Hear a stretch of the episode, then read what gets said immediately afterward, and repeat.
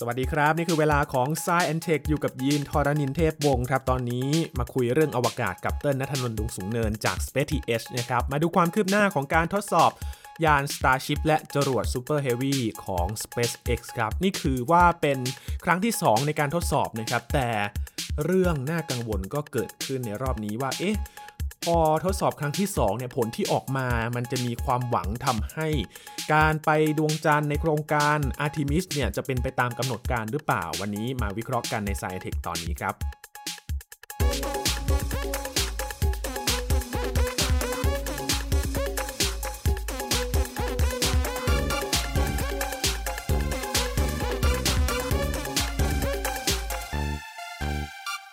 เอาจริงๆเวลาก็ผ่านไปเร็วนะครับคุณผู้ฟังตอนนี้เนี่ยช่วงปลายปีสองพันยี่สิบสามแล้วดูเหมือนว่าจะนานแต่พอมาถึงปลายปีจริงๆเราก็รู้สึกว่าเวลามันผ่านไปเร็วจริงๆนะครับปีนี้เราได้เห็นโครงการอวกาศคึกคักเกิดขึ้นส่วนหนึ่งก็มาจากโครงการที่มันเลื่อนมาจากปีก่อนๆเพราะว่าโควิด สิบเก้า แล้วก็ปัญหาทางการเมืองระหว่างประเทศด้วยนะครับเราก็ได้เห็นโครงการต่างๆทั้งโครงการของ NASA ที่คืบหน้าตั้งแต่ปีที่แล้วต่อเนื่องมาถึงปีนี้โครงการของอินเดียที่ไปลงจอดขั้วใต้ของดวงจันทร์สำเร็จความล้มเหลวของรัสเซียนะครับและอีกเรื่องหนึ่งที่เราติดตามกันเพราะว่ามันจะมีผลในระยะยาวสำหรับโครงการ Artemis ก็คือการทดสอบยาน Starship แล้วก็จรวด Super Heavy ของบริษัท SpaceX เนื่องจากว่าได้สิทธิ์ในการ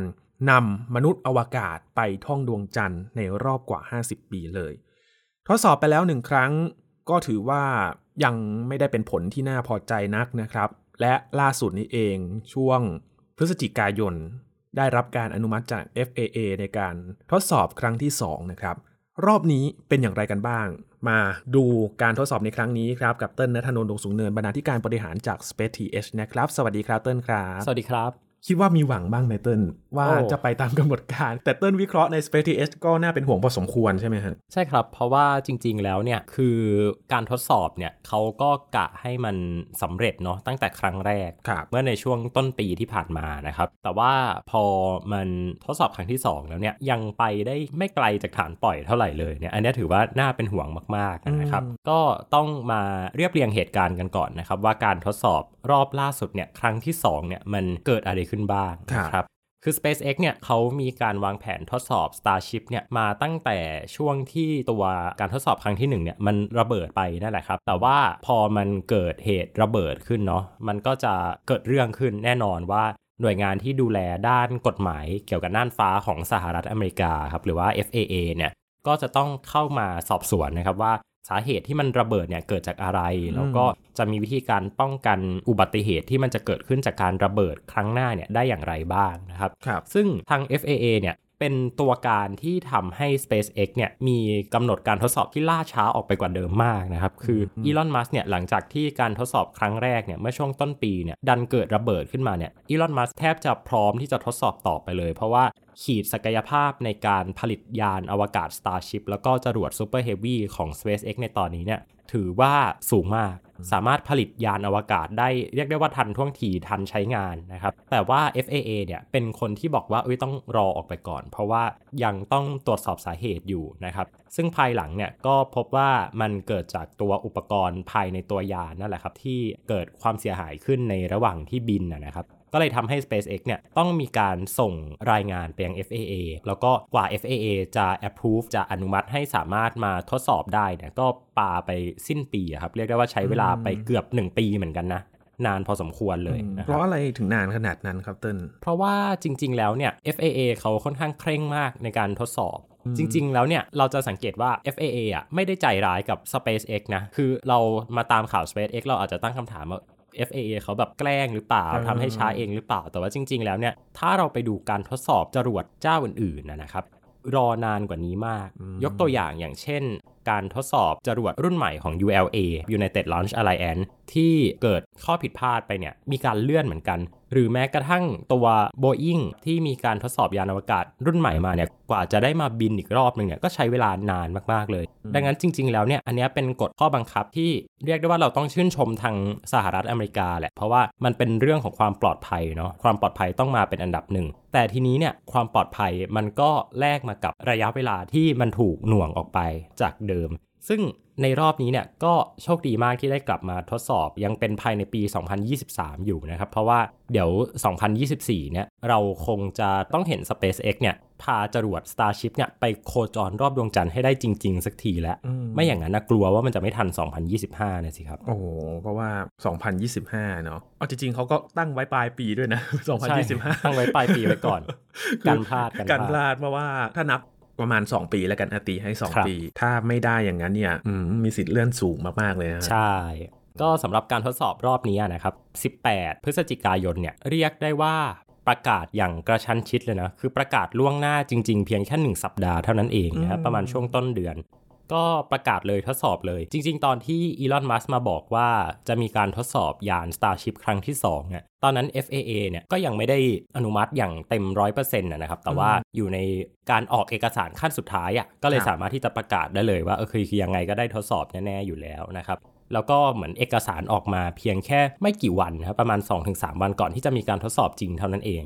แล้วหลังจากนั้นก็เริ่มต้นบินทดสอบเลยก็แสดงถึงความพร้อมของ SpaceX นะครับโดยที่การทดสอบรอบนี้เนี่ยก็อย่างที่บอกไปว่าเกิดขึ้นวันที่สิบแปดพฤศจิกายนนะครับช่วงประมาณเย็นๆของไทยนะครับค่ำๆของไทยก็จะเป็นช่วงเช้าของอเมริกาเลยเนาะทุกคนก็ตื่นเช้ากันนะครับแต่ว่ามันก็ดันมีเหตุที่ต้องทำให้เลื่อนตอนแรกเนี่ยเขากำหนดเอาไว้เป็นวันที่สิบหกพฤศจิกาแต่มันดันเกิดเหตุการณ์ตัวอุปกรณ์ที่ใช้ในการปรับทิศทางตอนที่ตัวจรวดเนี่ยมันจะตกกลับมาที่โลกเนี่ยที่เรียกว่ากริดฟินเนี่ยนะฮะเขาต้องเปลี่ยนตัวระบบไฮดรอลิกนะครับมีสี่ตัวต้องเปลี่ยนไปทั้งหมดสามตัวเลย oh. อันนี้ไม่ได้มีการแจ้งมาเหมือนกันว่าเกิดจากอะไรแต่ว่าสุดท้ายเนี่ยก็สามารถที่จะปล่อยได้ในวันที่สิบแปดพฤศจิกายนนะครับแล้วก็ตรงตามเวลาครับมีการเลื่อนเพียงแค่เล็กน้อยเท่านั้นนะครับ mm-hmm. ไม่เกินสิบนาทีหลังจากที่บินขึ้นเนี่ยตัวยาน Starship แล้วก็จรวด Super Heavy เนี่ยก็เรียกได้ว่าเข้าสู่ช่วงของ Max Q นะฮะหรือว่าเป็นช่วงที่จะมีแรงเค้นมาที่ตัวชิ้นส่วนบนยานเนี่ยมากที่สุดได้อย่างสบายๆนะฮะในช่วงหนึ่งนาทีแรกเนี่ยรอบที่แล้วเนี่ยมันมาพังตรงช่วง Max Q นี่แหละครับพี่อินเพราะว่ามันมีแรงเค้นมหาศาลเนี่ยจากบรรยากาศนะที่กดทับมาที่ตัวเครื่องยนต์แล้วก็ตัวจรวดอยู่ตลอดเวลานะครับจนในที่สุดนะฮะสองนาทีสามสิบวินาทีหลังจากการปล่อยเนี่ยก็เข้าสู่ช่วงที่เรียกว่า Main Engine Cutoff ได้ในที่สุด Main Engine Cutoff รอบนี้มันมีความพิเศษกว่ารอบก่อนนิดนึงนะฮะตรงที่เขาใช้เทคนิคในการสลับจรวดท่อนบนเนี่ยเรียกว่าเทคนิค Hot Staging Hot ก็คือร้อนนะฮะ Stage ก็คือการแยกตัวของจรวดแยกตัวของจรวดแบบร้อนๆหมายความว่าอย่างไรมันหมายความว่าตอนที่จรวดท่อนที่สองเนี่ยมันแยกตัวจากจรวดท่อนแรกเนี่ยโดยปกติแล้วเนี่ยเราจะยังไม่จุดเครื่องยนต์ของจรวดท่อนที่สองนะครับคือเราจะปล่อยให้มันดันตัวแยกตัวกันออกไปสักพักหนึ่งก่อนแล้วค่อยมีการจุดเครื่องยนต์แต่ว่าการทำ hot staging เนี่ยคือการที่เราจุดเครื่องยนต์ของจรวดท่อนที่สองเลยโดยที่มันยังติดอยู่กับจรวดท่อนแรกซึ่งมันจะมีข้อดีตรงที่ว่ามันลดภาระของอุปกรณ์ชิ้นอื่นๆบนยานที่สร้างแรงดีดหรือว่าแรงขับแล้วมันทำให้อัตราเร่งของจรวดเนี่ยมันเป็นอัตราเร่งอย่างต่อเนื่องคือมันจะไม่ถูกหน่วงลงมาเนื่องจากช่วงที่มีการตัดเครื่องยนต์ก็จะช่วยเพิ่มประสิทธิภาพให้กับการนำส่งเพโลดขึ้นไปสู่วงโคจรเนี่ยได้หลากหลายเปอร์เซ็นต์เลยนะครับหลักหน่วยเปอร์เซ็นต์เลยซึ่งถือว่ามีนัยสำคัญมากๆนะครับหลังจากที่ทำ Main Engine Cut Off เรียบร้อยแล้วเนี่ยตัวเครื่องยนต์ของจรวดท่อนที่สองนะครับก็สามารถที่จะติดแล้วก็พาเอาตัวยาน Starship เนี่ยเดินหน้าเข้าสู่วงโคจรต่อไปได้โดยที่เขาจะอ้อมโลกเลยเนาะก็คือไปสามส่วนสี่ของเส้นรอบวงของโลกเลยนะฮะ ค, คือจะไปลงจอดอีกทีหนึ่งนอกชายฝั่งฮาวายจะสังเกตว่ามันไม่เต็มรอบเนาะจากสหรัฐอเมริกาผ่านมหาสมุทรแอตแลนติกผ่านเอเชียไปผ่านมหาสมุทรแปซิฟิกไปแล้วก็จะไปลงจอดประมาณฮาวายประมาณสามส่วนสี่ของรอบแต่ว่าจรวดท่อนแรกนี่สิครับเขามีกำหนดว่าจะต้องเดินทางกลับโลกคือตัวจรวด Super Heavy นี่แหละครับจะต้องเหมือน Falcon ไนน์ เนาะต้องกลับมาตั้งต้องกลับมาตั้งซึ่งรอบนี้เขาจะบังคับให้ตั้งลงบนผิวน้ำก่อนจะไม่ได้มีเรือไปรอรับแต่ว่าภาพที่เราเห็นเลยเนี่ยก็คือตัวจรวดเนี่ยมันหมุนอย่างไร้ทิศทางนะครับแล้วก็แทนที่มันจะสามารถตกกลับโลกได้ในชิ้นเดียวเนี่ยก็เกิดการฉีกขาดขึ้นนะครับแล้วก็สุดท้ายก็ตัวระบบรักษาความปลอดภัยนะฮะบนตัวยานเนี่ยหรือว่าระบบ เอฟ ที เอส Flight Termination System เนี่ย ก็จุดระเบิดตัวเองนะครับเพื่อให้ชิ้นส่วนเนี่ยมันแตกออกเป็นชิ้นๆแล้วก็ไม่ทำอันตรายให้กับโลกเนาะนะครับแล้วก็ตัวจรวด Super Heavy นะก็ตกกลับลงสู่มหาสมุทรในที่สุดไม่ได้เห็นการลงจอดแต่ว่าอย่างไรก็ตามนั่นก็คงจะไม่ได้เป็น objective หลักหรือว่าไม่ได้เป็นวัตถุประสงค์หลักของ SpaceX เท่าไหร่นะครับเพราะว่าจริงๆแล้วเนี่ยเราโฟกัสที่ตัวยาน Starship มากกว่าอ่าถูกต้องแต่ว่าตัวยาน Starship เนี่ยหลังจากที่ถูกปล่อยไปเนี่ยหลังจากที่มันแยกตัวออกไปแล้วเนี่ยมันก็ดันเกิดเหตุขัดข้องขึ้นเหมือนกันนะครับซึ่งมันมาเกิดเหตุขัดข้องขึ้นเนี่ยในช่วงเกือบท้ายๆเลยอ่ะของการเบิร์นออร์บิทหรือว่าของการจุดจรวดเพื่อเข้าสู่วงโคจรนะครับคือตัวเครื่องยนต์เนี่ยมันจะตัดอยู่ประมาณนาทีที่แปดหลังจากที่พุ่งตัวขึ้นสิ่งที่เกิดขึ้นก็คือเราเห็นตัวยานเนี่ยมันระเบิดออกต่อหน้ากล้องเลยนะฮะแล้วก็หายลับไปกับเส้นขอบฟ้าเลยแล้วหลังจากนั้นไม่นาน SpaceX ก็ปิดจบการถ่ายทอดสดไปในที่สุดเป็นภาพของตัวยาน Starship ที่ระเบิดออกซึ่งก็สร้างความสงสัยให้กับคนที่รับชมอยู่นะครับว่ามันเกิดอะไรขึ้นใช่เพราะว่ารอบนี้เหมือนจะทดสอบได้อย่างราบรื่นเนาะเราก็ไม่รู้ว่ามันวิ่งไปได้แปดนาทีแล้วเนี่ยมันจะไปตกที่ไหนนะครับเพราะว่าถ้าแปดนาทีเนี่ยก็คือเกือบจะเต็มระยะเวลาของการจุดเครื่องยนต์ที่น่าจะพอทำให้มันสามารถเข้าสู่วงโคจรที่ประมาณสามส่วนสี่ของโลกเนี่ยแล้วก็ไปลงจอดที่ฮาวายได้เนาะดังนั้นเราก็อาจจะเดาว่าโอเคมันอาจจะตกอยู่สักประมาณมหาสมุทรแอตแลนติกหรือว่าอาจจะอ่ะเลยไปถึงแอฟริกานิดหน่อยนะครับแต่ว่าจริงๆแล้วเนี่ยหลังจากนั้นไม่นานเนี่ยนักวิเคราะห์ด้านอวกาศนะฮะหลายคนเลยโดยเฉพาะคุณโจนาธานแมคโดเวลเนี่ยที่ก็เรียกได้ว่าเวลามีเหตุฉุกเฉินอะไรเนี่ยนักข่าวนะทั้งนักข่าวทั้งโลกโซเชียลเนี่ยก็จะวิ่งไปหาคุณคนนี้เลยนะครับคุณโจนาธานแมคโดเวลเนี่ยก็ร่วมมือกับเพื่อนของเขานะฮะที่ทำงานอยู่ที่ โนอา ที่เป็นหน่วยงานที่ดูแลด้านท้องฟ้าอากาศแล้วก็มหาสมุทรของสหรัฐอเมริกาเนี่ยทำการพลอตจุดตกของตัวยาน Starship นะฮะโดยอาศัยข้อมูลหลายอย่างข้อมูลจากดาวเทียมเองด้วยแล้วก็ข้อมูลเทเลเมตรีจากที่เราได้เห็นในไลฟ์ของ SpaceX กันด้วยเนี่ยก็พบว่าจริงๆแล้วเนี่ยจุดตกของมันเนี่ยมันไม่ได้ไปไกลเลยนะฮะมันอยู่แค่บริเวณเหนือทะเลแคริบเบียนนอกชายฝั่งของสหรัฐไปนิดเดียวเองนะครับเหนืออ่าวเม็กซิโกซึ่งก็ทำให้เรารู้สึกว่าเออจริงๆแล้วเนี่ยการทดสอบมันไปไม่ได้ไกลเออเพราะว่าจากเดิมที่หวังไว้สามในสี่ของรอบโลกใช่ครับแต่ก็ต้องบอกว่าการทดสอบรอบนี้เนี่ยเกือบจะสำเร็จจริงๆแล้วเพราะว่าอย่างตัวเลขที่ต้นบอกไปเนี่ยว่าเขาตั้งเวลาที่จะต้องจุดเครื่องยนต์จริงๆเนี่ยอยู่ที่ประมาณแปดนาทีครึ่งแต่ว่ามันดันมาดันมาจุดได้จริงๆแค่แปดนาทีกว่าๆเท่านั้นเองฮะดังนั้นมันหมายความว่ามันมีแค่ช่วงเวลานิดเดียวอ่ะที่มันหายไปถ้ามันไม่ได้หายไปหรือว่าถ้าทุกอย่างมันเรียบร้อยดีเนี่ยเราก็น่าจะได้เห็นตัวยาน Starship เนี่ยร่อนลงจอดที่นอกชายฝั่งฮาวายได้สำเร็จนะฮะซึ่งอันเนี้ยคือเป้าหมายใหญ่ที่ SpaceX เขาตั้งเอาไว้เนี่ยตั้งแต่การทดสอบรอบแรกแล้วเพียงแต่ว่ารอบแรกเนี่ยมันขึ้นไปแป๊บเดียวแล้วมันก็ระเบิดอันนี้เรียกได้ว่ามีความคืบหน้ามามากพอสมควรนะครับแต่ว่าสุดท้ายเนี่ยก็ต้องอย่าลืมว่าการโคจรรอบโลกเนี่ยมันก็ยังเป็นแค่ประมาณ หนึ่งเปอร์เซ็นต์ ของของเส้นทางที่มันจะต้องบินจริงๆไปที่ดวงจันทร์นะฮะดวงจันทร์นี่คือ สามแสน ถึง สี่แสน กิโลเมตรเลยนะนะครับคือเท่ากับว่ามันเหมือนขยับไปทีละนิดใช่ครับแล้วการทดสอบครั้งนี้มันต้องรอ เอฟ เอ เอ สอบสวนอีกหรือเปล่าถึงจะไปทดสอบอีกครั้งหนึ่งได้ต้องรอครับต้องรอเพราะว่าทุกครั้งเลยเนี่ยก็จะต้องมีการส่งรีพอร์ตกับทั้งทาง เอฟ เอ เอ เองด้วยแล้วก็ของทาง NASA เองด้วยเพราะว่าก็ต้องอย่าลืมนะว่าทุนที่ใช้ในการพัฒนายาน Starship เนี่ยส่วนหนึ่งก็มาจาก NASA เองนะครับมาจากภาษีของประชาชนดังนั้นทุกอย่างก็ต้องมีการตรวจสอบซึ่งผลที่ได้จากการทดสอบรอบนี้เนี่ยทาง SpaceX ก็ยังไม่ได้มีการเปิดเผยแต่อย่างใดนะครับแต่ว่าก็มีนักวิเคราะห์หลายคนนะฮะรวมถึงคุณสก็อตแมนลี่เนี่ยที่เป็นยูทูบเบอร์แล้วก็เป็นวิศวกรอวกาศที่ใช้เกม Kerbal Space Program เนี่ยในการมาอธิบายเรื่องของฟิสิกส์วงโคจรให้ให้เราฟังนะครับก็คุณสก็อตแมนลี่เนี่ยเขาก็มีทำคลิปออกมาอธิบายบอกว่าเขาเดาว่าความผิดพลาดเนี่ยน่าจะเกิดขึ้นเกี่ยวกับระบบแรงดันนะฮะในตัวถังเชื้อเพลิงที่ทำให้ตัว Starship เนี่ยมันระเบิดออกซึ่งอันนี้ก็ยังไม่ได้มีการยืนยันมาจากทาง NASA แต่อย่างใดแต่ว่าก็มีแฟนๆ SpaceX หลายคนมาร่วมกันวิเคราะห์ก็ไปในทิศทางเดียวกันครับว่าน่าจะเกิดจากตัวถังเชื้อเพลิง ในขณะที่ผู้อำนวยการของ NASA บิล เนลสันเองเนี่ยพอหลังจากที่ได้ชมการทดสอบเนี่ยก็ต้องออกมาทวีตเลยฮะต้องออกมาทวีตผ่านทาง X หรือว่า Twitter นะครับบอกว่าเขาให้กำลังใจนะให้กำลังใจ SpaceX ในการทดสอบครั้งต่อไปแต่ก็ไม่ได้พูดถึงผลว่า fail หรือว่าไม่ fail แต่อย่างใดนะครับก็พูดเป็นกลางๆมากว่าให้กำลังใจในการทดสอบต่อไปแล้วก็บอกว่าเราจะไปดวงจันทร์ด้วยกันนะ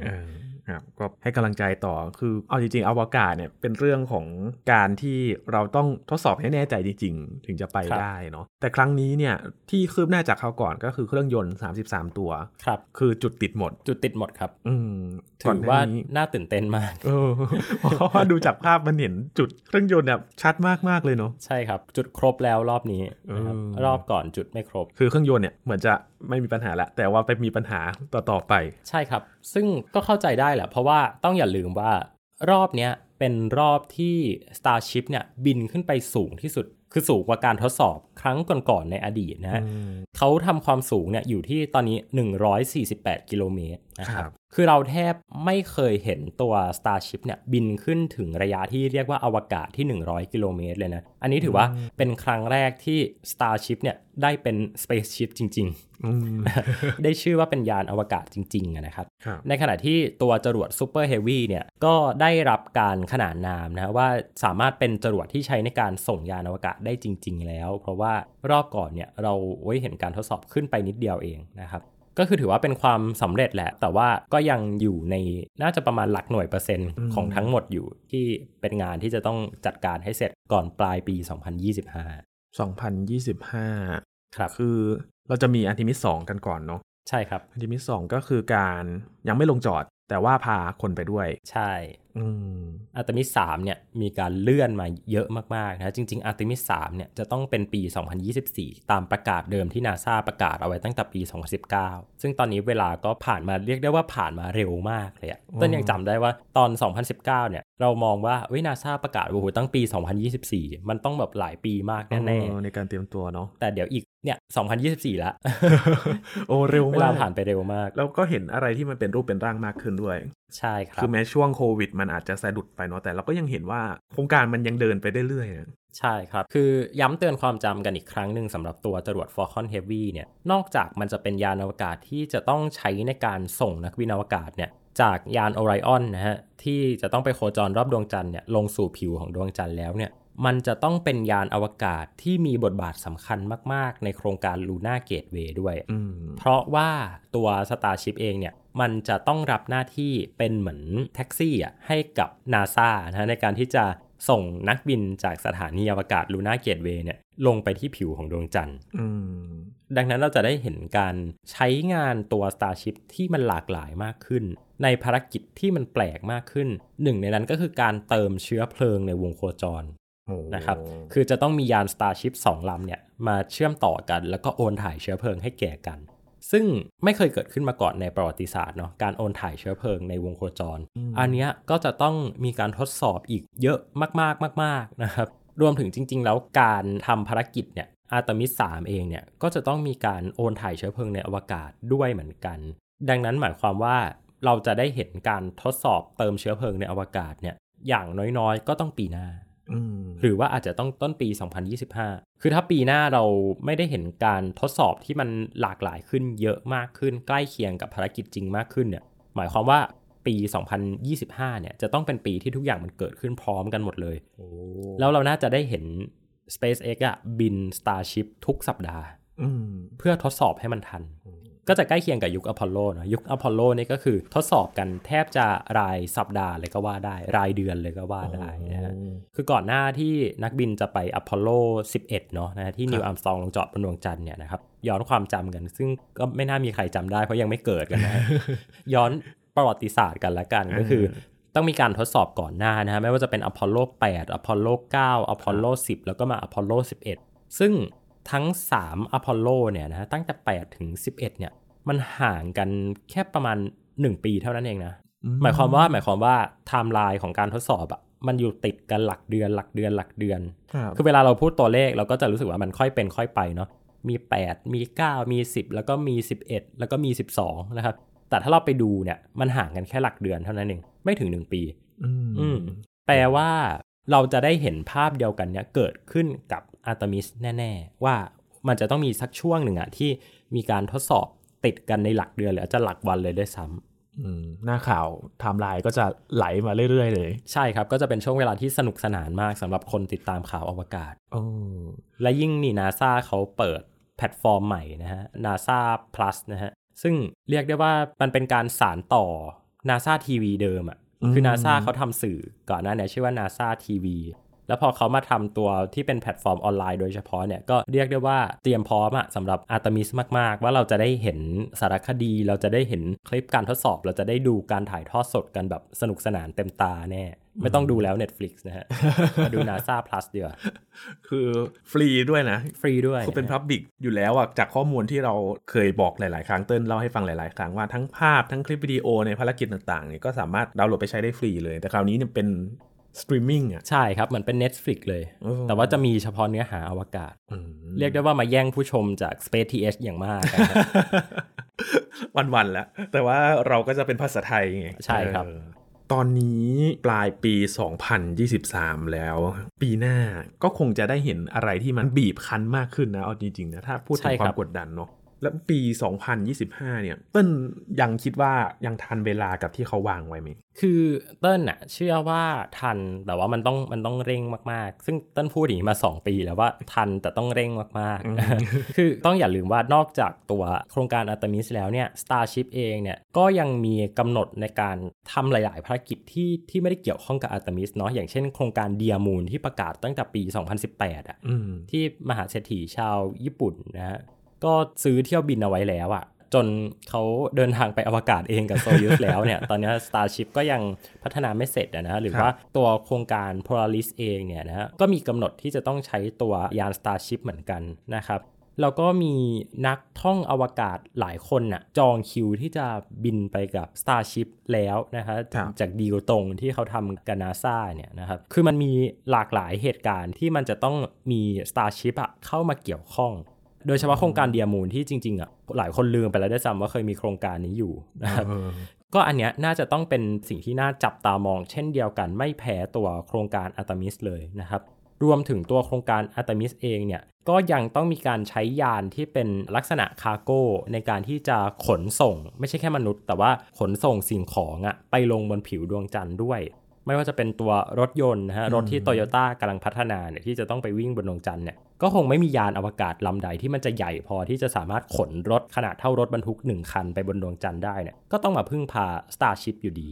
นะครับดังนั้น Starship เนี่ยเรียกได้ว่าแทบจะเป็นความหวังของโครงการ Artemis มากๆมากๆเลยครับโอ้แล้วยังมีโครงการย่อยอีกนะที่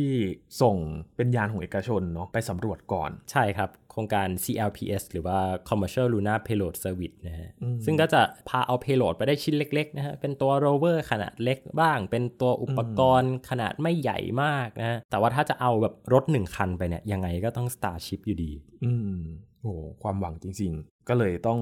พุ่งไปที่ SpaceX นะฮะแต่มันก็จะมีปัญหาระหว่างทางเนี่ยแหละเราก็จะได้เห็นกระบวนการของเขาว่ากว่าจะไปได้เนี่ยมันจะผ่านอุปสรรคแล้วก็มีปัญหาอะไรมากมายขนาดนี้นะครับครับอย่างที่เติ้ลบอกเนาะก็อาจจะเป็นเดจาวูก็ได้จากอพอลโลเนาะใช่ๆเออมันอาจจะแบบเกิดขึ้น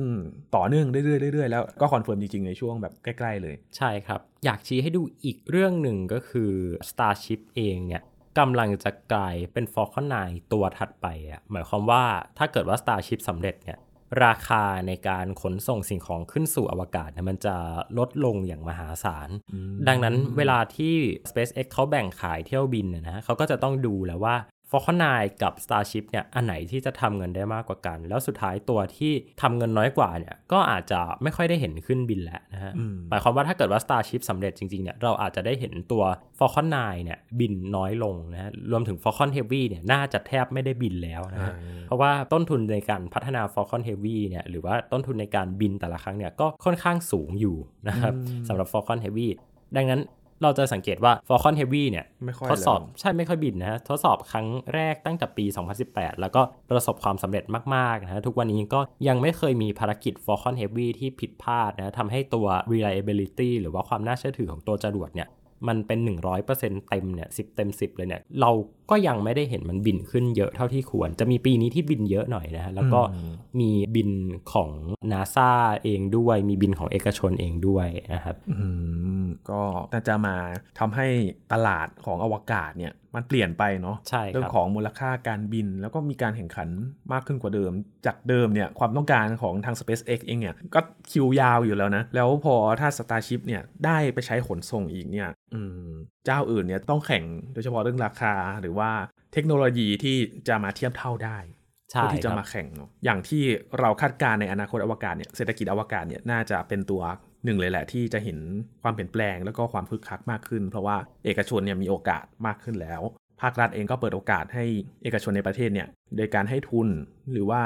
ทำโครงการต่างๆเนี่ยมีส่วนร่วมมากมายก็จะได้เห็นความคึกคักมากขึ้นนะครับนี่คือรอบที่สองของการทดสอบของ Starship นะครับรอว่าการสอบสวนการทำข้อมูลเนี่ยจะใช้เวลานานเท่ากับครั้งแรกหรือเปล่านะครับแล้วก็รอบที่สามจะมีเมื่อไหร่ก็คงจะประกาศกระชั้นชิดเหมือนรอบนี้นะใช่แต่ SpaceX เขาบอกเนี่ยเขาพร้อมแล้วคือใบอนุญาตมาเมื่อไหร่พร้อมขึ้นบินเลยนะครับ